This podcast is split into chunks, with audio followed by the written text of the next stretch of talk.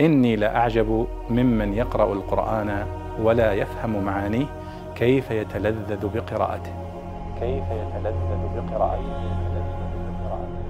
هذا سائل يسأل عن قوله تعالى في وصف الجبال في سورة طه ويسألونك عن الجبال فقل ينسفها ربي نسفا فيذرها قاعا صفصفا.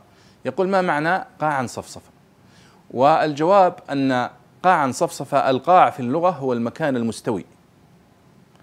والصفصف الذي لا انحناء فيه ولا ميل فيه وإنما هو مستوي استواء تاما. فمعنى كلمة قاعا صفصفا أي مستوي استواء شديدا لا ميل فيه ولا اعوجاج.